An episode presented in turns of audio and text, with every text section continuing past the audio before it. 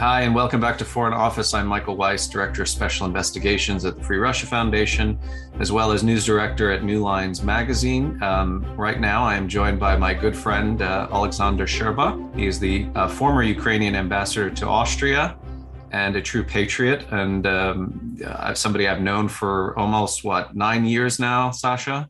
Uh, we've had many. Um, many long searching conversations, both in Europe, in, in Vienna, in fact, and in, uh, and in Kiev. Uh, and I thought nobody better to, to bring on.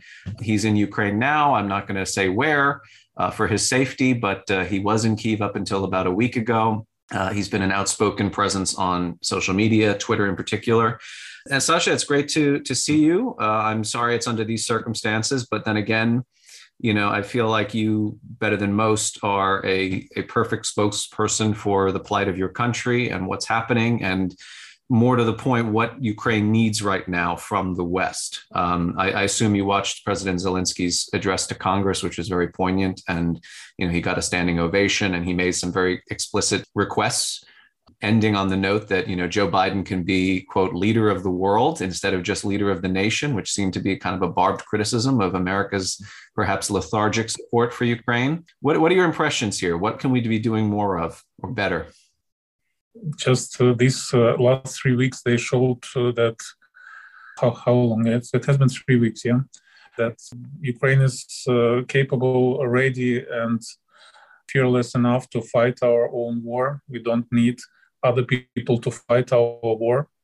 What we need is uh, support, support uh, first of all in military uh, sphere, support with arms, uh, support uh, in political sphere. Actually, all kinds of support is important. As I said in one of my recent interviews, hugs are important. I mean, words are important just everything is important right now because, uh, quite frankly, especially in the first uh, week or two weeks of this war, uh, just to see how awake the world uh, was about everything that was happening with Ukraine.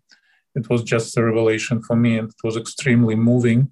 And people, even people not speaking English, uh, know that something big is happening outside, and it's something in our favor you used to be ambassador to Austria, and I saw today. It seems like Putin and and his regime are climbing down a little bit, um, perhaps with the recognition that they're not doing as well militarily as they thought they would. Certainly, as they were promised by the Russian general staff. I mean, I don't have to go into details. I've been kind of saying this till I'm blue in the face at, at, all the Russian personnel and equipment losses in the field. As the former ambassador to Austria, what do you make of this this demand that there can be some kind of peace settlement if Ukraine adopts a, a policy of neutrality akin to that of Austria? it doesn't seem to me, from my experience reporting in Kiev, that Ukrainians want to be anything like uh, like Austria or, or, certainly Vienna, which has become a, a, hub of international espionage and Russian influence peddling the world over. Um, I, I, mean, I, how do you see this playing out? First of all, let, maybe I can even get your your opinion on: Do you think that Russia is losing this campaign, that Ukraine is winning it? Yeah, absolutely. That's the big difference. Uh, the different context. I mean, the neutrality was imposed on Austria because Austria lost uh, was a part of the Third Reich, and it lost the war. Uh, uh, it doesn't feel like we are losing this war, quite frankly. Uh, no matter what uh, many many journalists uh, are writing about, you know, desperate mood in Ukraine and, and Kiev being encircled and so on and so forth. Um, it's not the mood on the ground. I mean, people cry a lot. People are the the amount of uh, suffering is just uh, incomprehensible, especially in Kharkiv, in Chernihiv. But just right now, I watched this video: people losing their homes and uh, uh finding and spending their days and nights in bomb shelter in Kharkiv. They're singing Ukrainian uh, songs, and they are. Mm, they are defiant uh, in the face of this darkness that came upon uh, Ukraine, upon Europe, upon the world. It doesn't feel like we are in the same situation as Austria was after the World War II.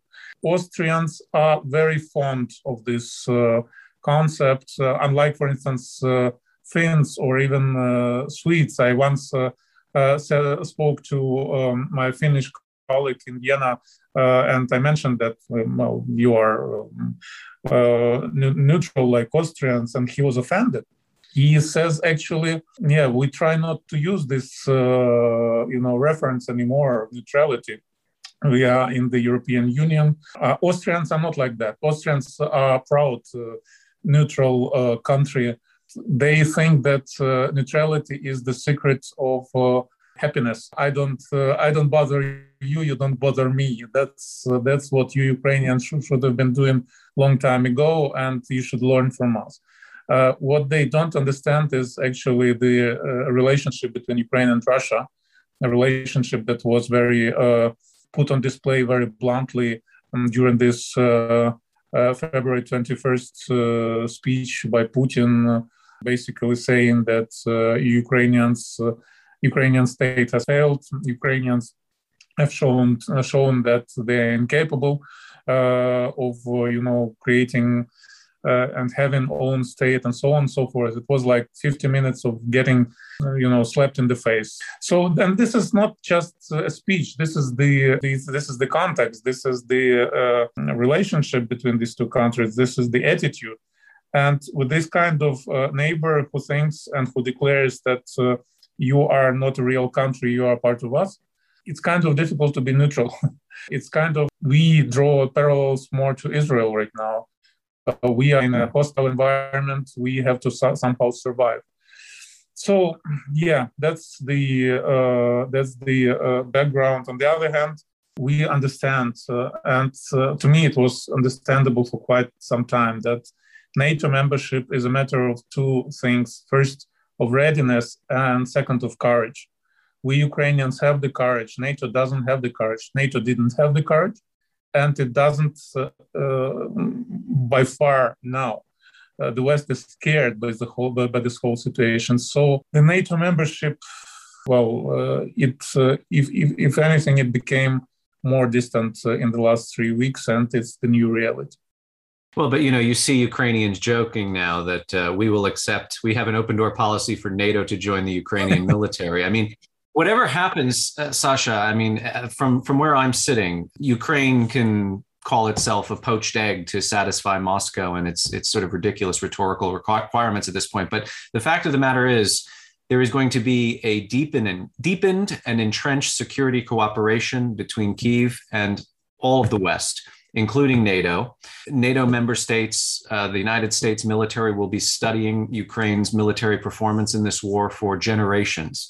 In fact, I mean, everything we know, or much of what we know about um, Russia's uh, battalion tactical group posture, was learned by close study of the way that Ukraine fought Russia in 2014 and 2015.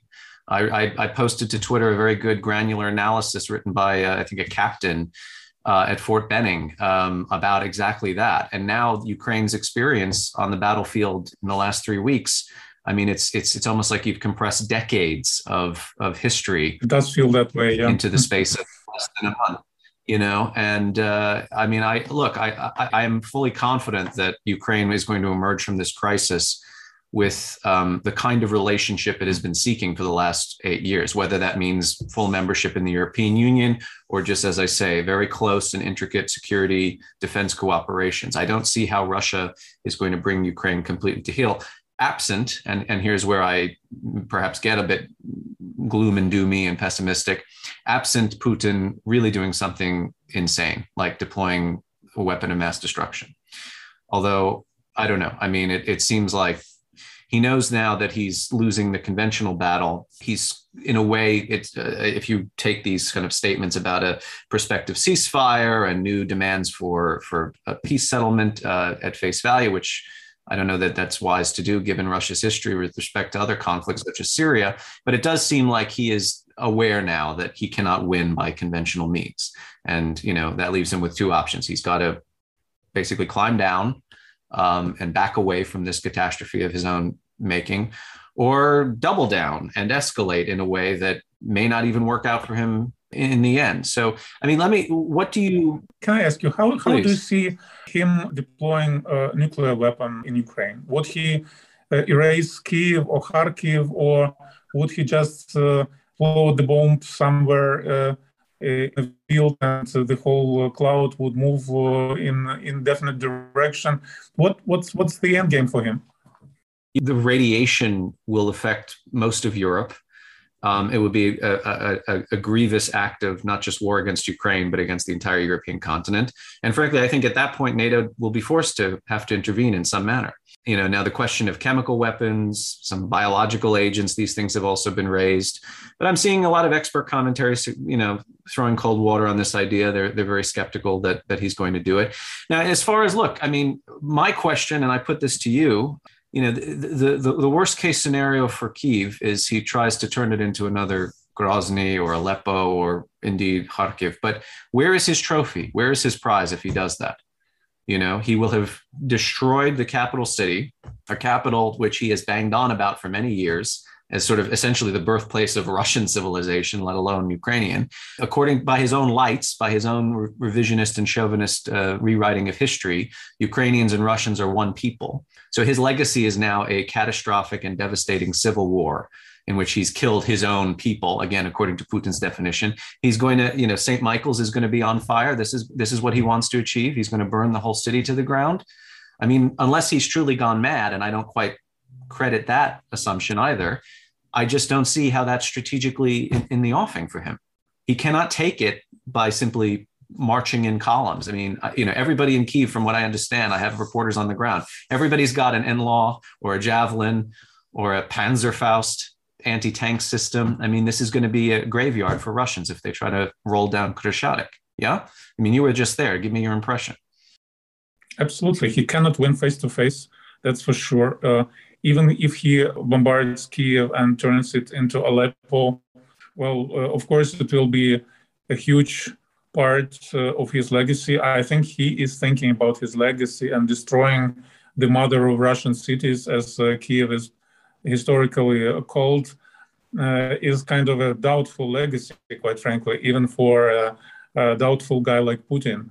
But again, uh, the, the reason why Ukrainians till the last moment didn't believe uh, didn't buy the idea of this war because this war is is just uh, stupid.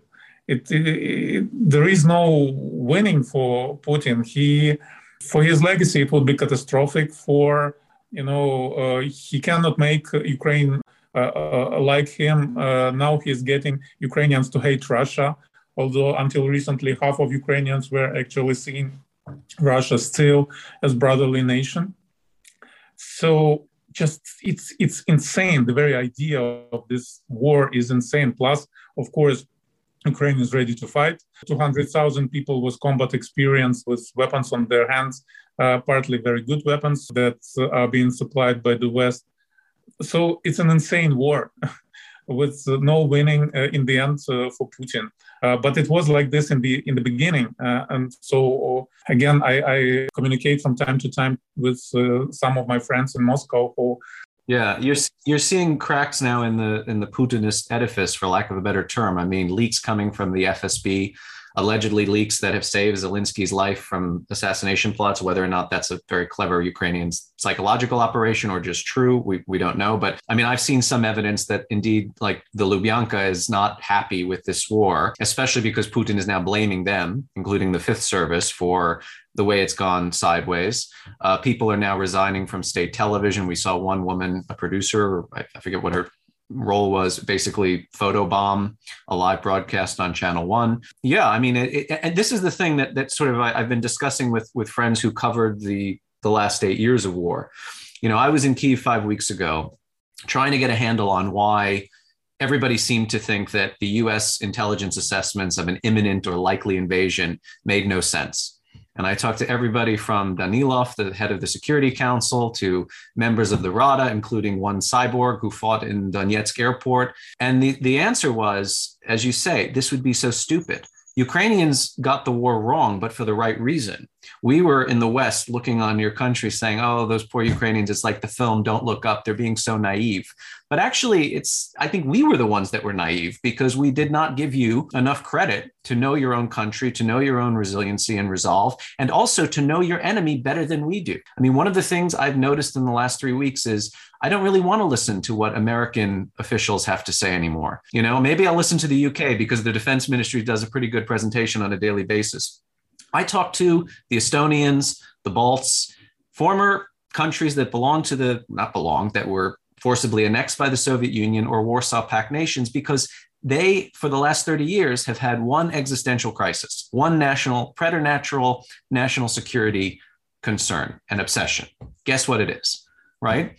So they're going to understand the, the Russian military, the Russian intelligence services a lot better than we do. And again, I think Ukraine needs to be the tutor to the West of understanding Putin and the Kremlin. You should understand uh, also Russians weren't buying the idea of this war. Exactly. I mean, even the intercepts of the soldiers that we have, even the soldiers, officers are absolutely puzzled by it.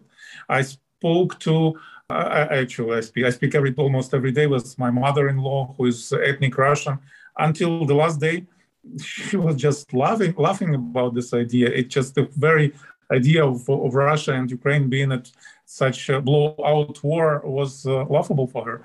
Yeah. so it's it wasn't only us uh, and uh, Balts who even russians were it's just stupid war. Yeah. I mean and look in what many was ways, your question? No that, that that was sort of it. I mean I, i've been trying to understand why we got it so wrong. And by we, I mean, you know, the kind of American political and media establishment to which I unfortunately belong, you know. We got it wrong because because we all thought that Putin was rational, because we all thought that Putin was smart.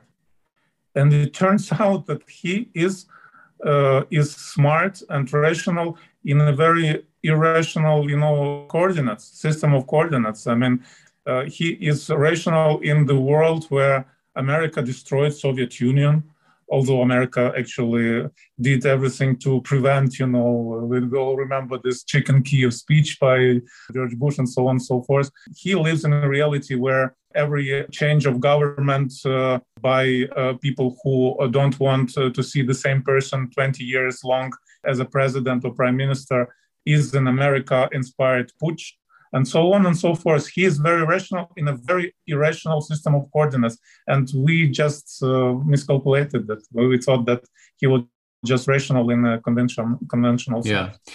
I saw you gave another interview, uh, and I, I know it, I'm loath to ask you to kind of relitigate what you told another journalist, but it must be very uh, dispiriting for you as Ukrainian in Ukraine, you know, your country on fire fending off this invasion to see certain American stakeholders, particularly media types, essentially carry water for Putin and the Kremlin, um, whether it's by denying the existence of Ukrainian statehood or peoplehood to begin with, which is straight up, you know, Russian propaganda, or indeed saying, you know, I would root for Putin, and under these circumstances, why should America care?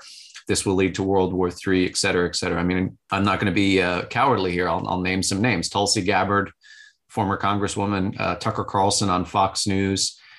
I mean, in a way, America, and, and I'm this is by no means an, an, original insight. America has become more like Russia in the last five or six years, certainly under the last president, but there's some cultural hangovers, you know, not just on the right, but on the left as well. How does this strike you? I mean, because, you know, in Ukraine, obviously, people have traditionally, well, at least since 2014, looked westward and said, we want more of that. We want to be part of this kind of um, global community or, or international transatlantic community, I should say. What do Ukrainians make of this? Like Americans who essentially are, it, goes beyond useful idiocy. I think this is a, a cliched and outmoded term. There, there, needs to be another term for it. And I'm not creative, creative enough to come up with. No, uh, I wrote an article about it uh, last August, uh, and uh, I titled it Globalization of Evil. Um, and uh, the idea of the article is that we somehow uh, go through uh, globalization 2.0. Globalization, the first globalization was um, was the world's Americanization. So people are, you know, enjoying more freedom, more connectivity, more, you know, courage, looking into future, and so on and so forth. And globalization num- number two is Russification of the world. now I see, I look at Tucker Carlson, I look at uh, Tulsi, and uh, I see uh, people who think like Russians, who uh, talk like Russians, who um, are indifferent, uh, uh cold, uh, cynical, like uh, mm, the talking heads in in the Russian TV, and it's frustrating because I love America and I love America in the way John McCain loved it, saying it's not a place but an idea worth fighting for. Um, and when uh, uh, Fox News says, uh, well, we have uh, Monroe Doctrine, and that, that means that we are not going outside our hemisphere then it's not a place. It's a it's, it's not an idea. It's a place. It's a complete different idea concept of, of the united states. And i still hope uh, that uh, uh, these people don't represent the majority of the country because it would be very sad if uh, if if if the American experiment would end with such a whimper. Well, what do you? I mean, you know, from from your vantage point, because I, I try to get a handle on this myself, and I, I keep coming up empty. What is the motivation here? Because I, I can understand during the Soviet period, you know, fellow travelers, card-carrying communists believed in Moscow as the future right? I mean, th- that socialism was going to sweep away capitalism and you know all the vestiges of Western decadence and degradation, and it would be the emancipation of the, the international working class. Fine, I get that. That's an ideology. There is no ideology to Putin other than steal all the money and fuck the West, right? He stands in antithesis to liberal democracy, you know, the the international norms, whatever kind of euphemistic term you want to have for you know what what the west is meant to sort of uh, embody in terms of its its set of ideals and tenets. There is no coherent ideology though to putinism. So is this just people who hate their own country their own society and their own community the places where they live and are just kind of angry snarling reactionaries? Or do they actually look to russia and see something worth having like some kind of civilizational virtue? I mean obviously there are some who think that Putin is legitimately as religious as he likes to portray himself, that he's a, a true God fearing man and he believes in, you know, the motherland and patriotism. And, you know, he has no time for transgender this and, you know, homosexual that and all the rest of it. He's anti woke, right? Today, today in his speech, he said Russia's being canceled, like taking, taking a leaf out of the kind of culture of grievance that exists on the American right now. But is it is is that what you see happening, or do you? I mean, when you talk about the Russification of of of the world, what is driving it? Why are so many people drawn to Moscow? Well, it's a it's a it's a very big question. Uh, uh, we live in a time, at least until recently, we lived in a time of weak West. Uh, of the West, the West that used to be based, at least in my perception, on two pillars first, American dream, mm. uh, and second, European idea. Mm. And with time, at least in the last couple of years, maybe a decade, the West stopped or started believing less and less in these two pillars. In well, American dream, the the the, the concept of America as an idea that would inspire the world. Uh, I don't see it in Tucker Carlson. I don't see it in people in, in many, I don't see it in many uh, Hollywood uh, productions, for instance, uh, which portray America as just as cynical and evil as the rest of the world. Uh, Europe, uh, the same. Europe stopped uh, believing in, you know, the European idea. Started being more like, you know, a hedged community where actually there is a certain level of prosperity and uh, rule of law, and they don't care about what happens outside. So uh, uh, the, the spirit of the West was weakening, and there was this emptiness in the spirit of the West and the soul of the West and um, it was being filled with all kind of uh, ideological garbage, you know, including including what what Putin was amplifying with with all his you know possibilities, and his possibilities were a lot and still are rather rather considerable. And indeed, indeed, Putin has created some kind of an alternative Europe, or was in the process of creating an alternative Europe based on Christian values, although what are the, his Christian values when a girl goes in, in front of the church with uh, the sign uh, "Thou shall shan't kill," uh, or how how is it pronounced, right? Uh, yeah, and she gets arrested just the other day. So, what kind of uh, Christian values are there? Those plus it's white. Plus, it's uh, you know you can be all kinds of nationalist and chauvinist and whatever. So it's like for many, I think for many people in the West, it's like uh, their suppressed dream, you know, where they can be themselves. I think right now this war uh, kills uh, this concept of Russia, even for these people who were thinking about it as some kind of alternative Europe. Uh, so this is a kind of uh, self-destructing for Putin also in that in this way. So there is no uh, simple one simple answer to your question, uh, but I think Putin shot himself in the foot, or how do you say it, right? Yeah, that's exactly it. Shot himself. Yeah, uh, with, with this war ideologically, and I think from now on the West must become uh, more self-confident. Well, look, I mean, there, there are signs of optimism in all the misery and chaos that we're seeing. I mean, you, you have um, not a fully united Europe, but certainly a Europe that's more united than I would have ever given it credit for. I mean, the European Union sending weapons to Ukraine, sanctioning oligarchs. Uh, just another yacht was seized in in Spain. I mean, I knew there was a kind of hinge moment when the Italians started going after like villas in Lake Como. You know, the Italians of all people are stealing Russian stolen money, but I, my concern or my fear is, you know, however long this war drags on, people will begin to lose interest. Their attention spans will contract.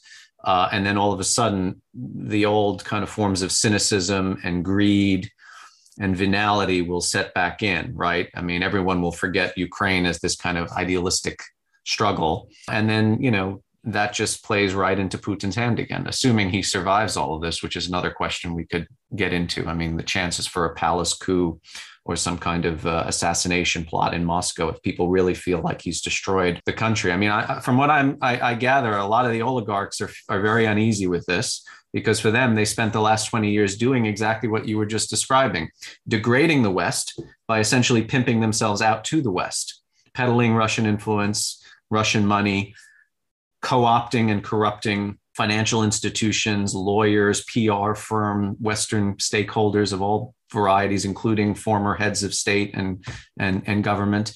And all of that has now just been torn asunder within the space of three weeks, right? Russia's economy is becoming North Korea. They're an international pariah. Even China, which everyone assumed would be lining up to help Russia, seems to be a bit wishy-washy, feeling very awkward. I saw the embassy got into hot water because they put out a statement praising Ukrainian resistance. So, you know, the, the old line, the, the, Kremlin has many towers. It seems like Beijing also has got a few towers of its own here. I mean, do you think that this can endure this, this sense of solidarity and, and I guess, Western coherence? Well, nothing lasts forever. Of course, we understand we are not naive here in Ukraine. Um, the shock has been too big to to go away too fast. I mean, yeah, maybe in a couple of years, uh, but just to see, uh, I, I, think many people in the West feel helpless because because uh, uh it's so clear the line between good and evil wasn't uh, as clear as now for quite a while. Uh, I mean, one country just wants to be independent uh, and free, and the other country attacks uh, her exactly for this wish, for, for wishing this, you know, just um, nothing else. Um, um, so um, I think this shock uh, will last. This shock will be a factor for a while, maybe not forever, but for a while. I, I cannot imagine um, today's politicians or even their immediate successors to start traveling to Moscow and uh, again reaching out a friendly hand, playing this uh, old game that have they have been playing for two decades actually with Putin. Um, yeah, but uh, what's important in the end, it would be what happens with Ukraine, because uh, if Ukraine uh, uh, survives, and it will survive, but if it Mm, become successful, it must become successful, then it would be a huge accelerator for all things in Russia. And um, I, I, remember uh, Soviet Union falling apart when, when all of a sudden uh, the state started lying too much when uh, the lines got uh, too long, uh, all of a sudden, when the shelves in the stores became especially empty, empty, all of a sudden, people don't like that. and it's just like we like to say that The uh, fight uh, for uh, Russian soul is the fight between refrigerator and the, uh, the, the TV set and this could be the case when the refrigerator would be starting would start winning and uh, people would start asking questions that would be uncomfortable for putin. Yeah. To say nothing of the fact that you know mothers are losing their sons in this war that apparently many of the, many of the sons didn't even know they were going to fight. They thought they were on training exercises. Yeah. Well look sasha i know that you're very busy and uh, i didn't I, you know I, I can't thank you enough for coming on and, and talking to me. And um, i'd love to reconnect again uh, as this war I don't want to use the word progresses because that's a terrible word with respect to any conflict like this, but as it continues, or let's let us hope as it comes to an end swiftly and decisively in Ukraine's favor. Yeah. Um, but it, it's it's always great to have your insights. And also, I, I want to uh, tell my my audience you wrote a book, a memoir, in fact. Can you talk a little bit about that before we before we close, and where where people can purchase it? Well, the book is titled uh, uh, Ukraine versus Darkness uh, uh Undiplomatic Thoughts. Uh, it was uh, a result of the pandemic because all of a sudden I had, as ambassador, too much free time on my hands. so I decided to write about Ukraine, trying to explain Ukraine to the world and trying to explain the West to Ukraine. So it goes both directions, and it is a bit like memoir at least uh, uh, it's based on my experiences as ambassador in Austria for six and a half years. Uh, it, it, can be purchased on Amazon. I think also Barnes and Noble website. Mm, just just just Google it. At all your fine book retailers. I'll, I'll put out a link when I post this too, so people who want to purchase it can do. Sasha, it's great to talk to you as always, and I'm sure you and I will speak offline. Uh, you've been listening to Foreign Office. My guest is Alexander Scherba, former uh, Ukrainian ambassador to Austria and a good friend of mine uh, over the last many years. So um, thank you very much for joining, and we'll see you next time.